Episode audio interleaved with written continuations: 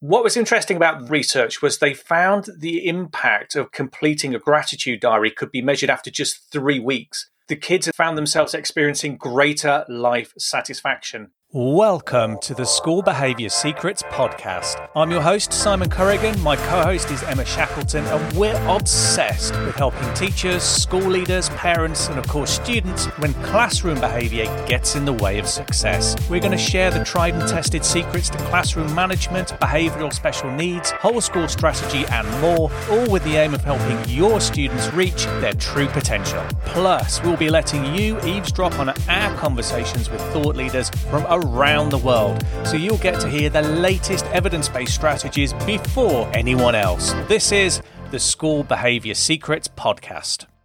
Welcome to episode 9 of School Behaviour Secrets. In this episode, we're going to look at whether gratitude diaries can really help our children improve their resilience and ask is all the hype on the internet about them warranted? Is it backed by evidence? Welcome to my co host, Emma. Hi there. So let's get the ball off rolling in the right way. Can you tell me three things you're thankful for today? Good question. Oh, wow. I am thankful for my family and my dog on pretty equal terms, I must say. I'm thankful that I am healthy and well, and I'm thankful that I've got a great support network of friends around me. According to the internet, that kind of daily practice of naming three things that you're grateful for is the secret to having a positive outlook on life and developing resilience and grit. And keeping a gratitude journal or a gratitude diary, as they're sometimes called, is touted as a simple, practical way we can all use every day to achieve that sense of resilience and grit. But is it really? Does it really work? So let's rub the back of this shaggy dog we call behavior and find out. Okay, so the first thing to think about then is what is a gratitude diary? What does it mean? While the principle of a gratitude diary is that participants decide that they are going to record three things every day that they were grateful for during that day. It can be something big or something small. It doesn't need to be written down, so it doesn't need to be an arduous task. And ideally, it would be something specific, not a general thing. So you might be thankful for your job, but rather than saying, Today I'm thankful for my job, it would be pulling out a specific element of your job or a specific interaction that has happened that day. So really focusing in on something really clear and specific. People that support gratitude journals also say it's better to focus on small things rather than big things because people, if they're trying to find three big things they're thankful for every day, they find it really hard to do. And apparently, and we'll look at the effects in a moment, the impact of being thankful for three small things can be as powerful as three big things. And I guess in some circumstances, it might be really, really hard on some days for some people to find three big things. Not setting yourself up to fail by having to look for really big things is really useful, isn't it? You're just going to choose something really small. It might be that tasty cup of tea that you've had, it might be a rainbow that you've seen in the sky, or a bird singing on your way to work. But looking for the small things is much more manageable and achievable. And I think people are more likely to keep up that habit if it's something that they can achieve. And this is supposed to lead to positive feelings, which in turn contribute to a feeling of overall well being. So that's what we mean by gratitude journals or gratitude diaries. Let's also have a quick think about what we mean by resilience. We're going to look at three parts to resilience, really. The first part we're going to look at is our general outlook on life. How optimistic are we? How positive are we about our lives right now and the future? We're going to look at resilience in terms of can we focus on our long term goals? Can we play the long game or do we experience some short term pain and then just give up? And we're going to look at resilience in terms of physical and biological levels of stress in the body and our ability to put up with them. So, thinking about our general outlook on life, then, our positivity, it's interesting to note that humans have something called a negativity bias. And what that means is it's an evolutionary uh, mechanism that served us well as a, a population and as a race. It means that we are naturally inclined to be alert and looking for negatives, things that might be a threat, things that might go wrong, things that might cause us difficulties. If you think about this in caveman terms, it's much more useful if your brain is wired to quickly anticipate threats than positive experiences.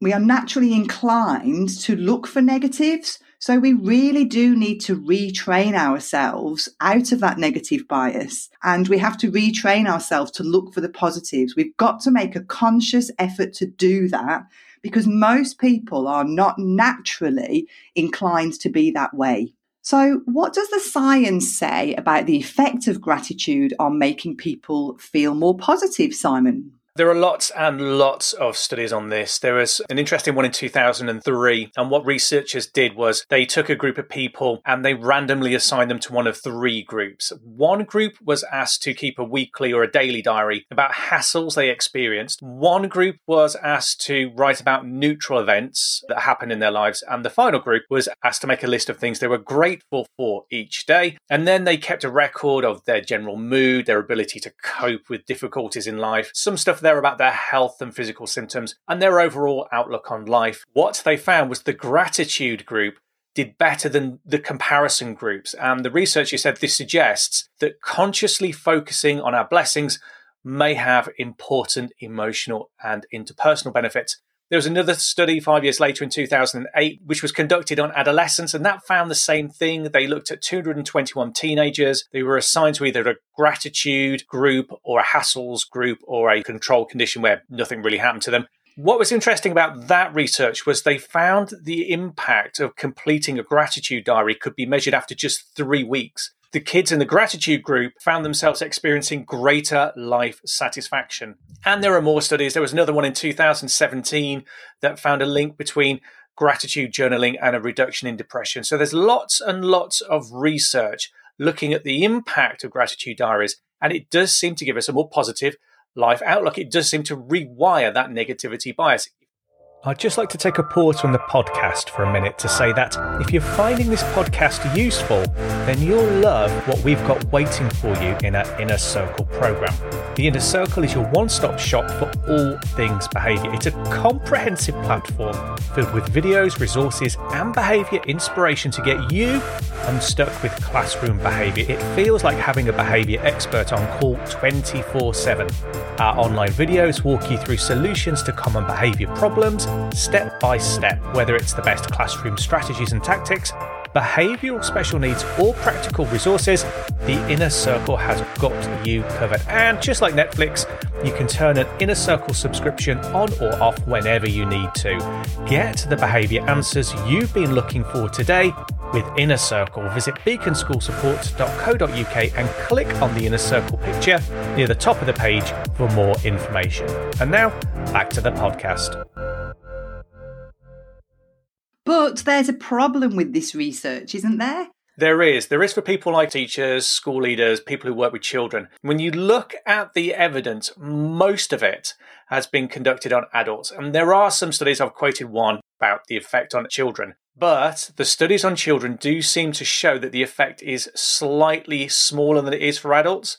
There was a study in India which found no effect of completing a gratitude journal. And what those researchers said was it might be how we complete our gratitude journals and the way we set our systems up that are as important as whether we complete gratitude journals. Wouldn't one of the benefits be, though, that you're setting up a positive life habit that children could take with them into adulthood? Maybe that's why it's worth doing it with children. Yeah, setting the stage early, getting them used to those routines and, and learning that life skill to help them cope and be resilient later in life. Absolutely. So the evidence is good, really, but there isn't a lot of evidence of work with children. So, another aspect that we were going to focus on was people's ability to focus on long term goals. More resilient people tend to focus on the long term, and less resilient people tend to focus on short term wins. And if they don't achieve those short term wins, they're likely to give up quickly so the people who've got the sticking power tend to be the ones who can suffer a little bit of uncomfortableness or difficult feelings now because they know in the long run that they're going to benefit. But those people who are less resilient, come up against a problem or feel a bit uncomfortable or feel some negativity and are more inclined to give up. There's some evidence here to show that social emotions like gratitude do focus us on our long term goals. So, gratitude's a social emotion because normally you would express gratitude to someone else for something they have done for you. Now, there was a really interesting study again on adults, which was a version of the marshmallow test. I don't know if anyone's familiar with that on 75 participants, and they were randomly assigned to one of three groups. The first group was asked to spend five minutes writing about an experience that made them feel grateful. The second group were asked to write about something that made them feel happy. And the third were just asked to diary their day. So we've got two different emotions here. We've got gratitude, a socially facing emotion, and we've got happiness, which is something we just experience in ourselves. At the end of that experience, they were then asked if they would like $54 now or $80 in 30 days. And what happened next was really, really interesting because the people who were neutral tended to take that smaller $54 straight away. They tended to think in the very short term. The people who were asked to write about being happy, which is a positive, optimistic emotion, also took the $54. If you were asked to think about gratitude, you were much more likely to take the $80, which meant you were happy to put up the discomfort of not having the money now in return for a future profit. So it seems that when we experience gratitude, when we think about things we're grateful for, it puts our focus on the long term instead of focusing on short term goals, which is a form of resilience. So, what you're saying is then that we're more likely to focus on long term goals. So, it's almost as if we can see our future thanking us for the actions that we're taking right now.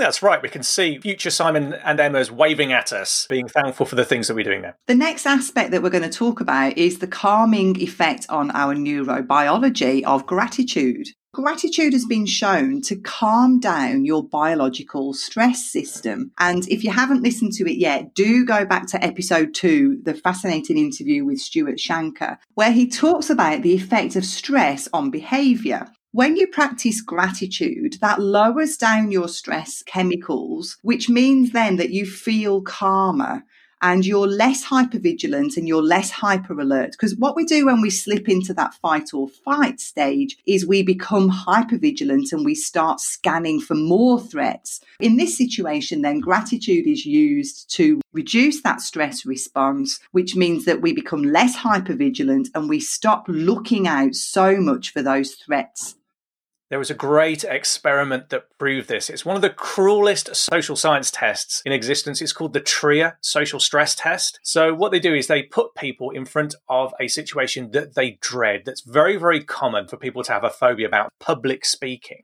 So what they do is they get some volunteers to come in and they give them just a few minutes to prepare a speech and then they have to go out and deliver this speech to a panel of judges. Now here's the cruel part. They told the judges to be absolutely impassive while they were listening, to give no feedback, not to smile, not to nod, be completely stony faced so these poor people had no time to prepare, had to go out and deliver this speech to an audience who gave them absolutely no reaction whatsoever. And the Trier test has been shown that it amps up stress hormones, it increases people's anxiety, it increases people's negative feelings. Researchers have used the Trier test to test whether gratitude has an impact on our, our, ability to regulate all those kind of stress chemicals, all those anxieties that would be related with being in that experience. So they took in a group of people and they looked at the people who said they had a habit of expressing daily gratitude and compared their blood pressure and their stress chemicals to the rest of the group. And what they found was throughout the experiment, throughout the stress test, they had lower blood pressure and this is going to lead to less wear and tear on their cardiovascular system, their heart, and their lungs. It's also been shown that having gratitude literally decreased the stress chemicals going through their body.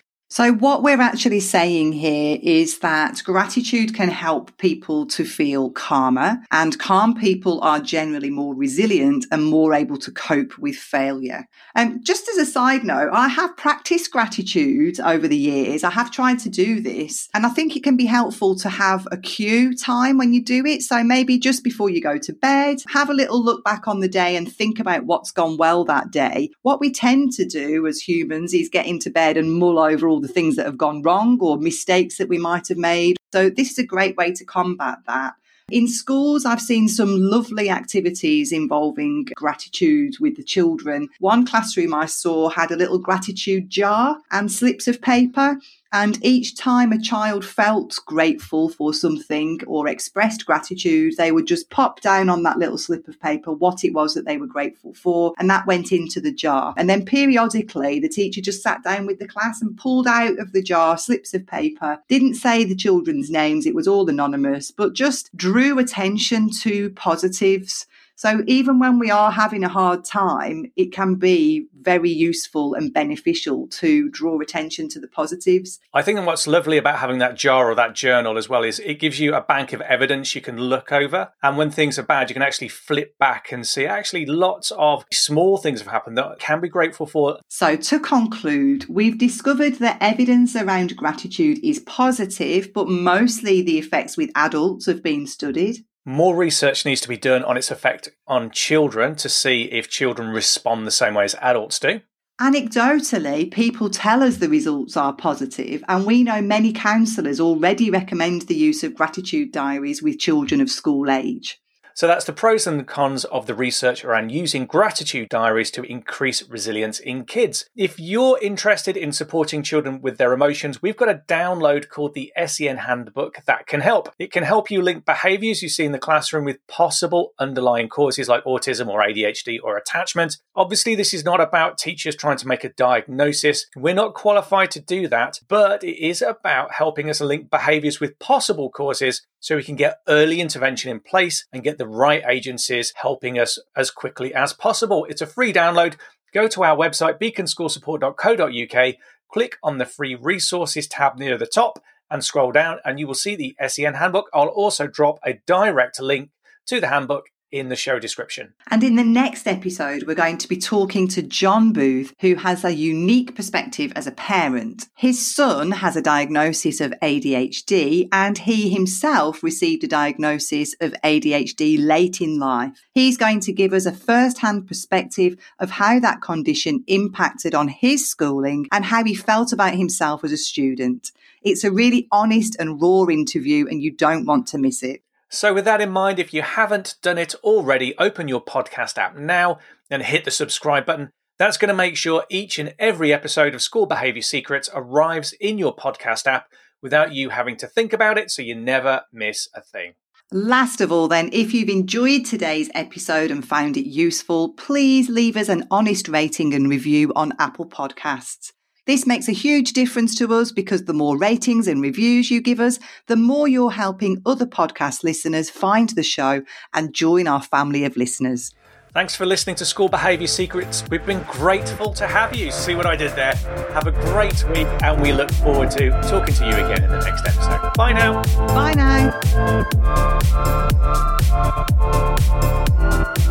now.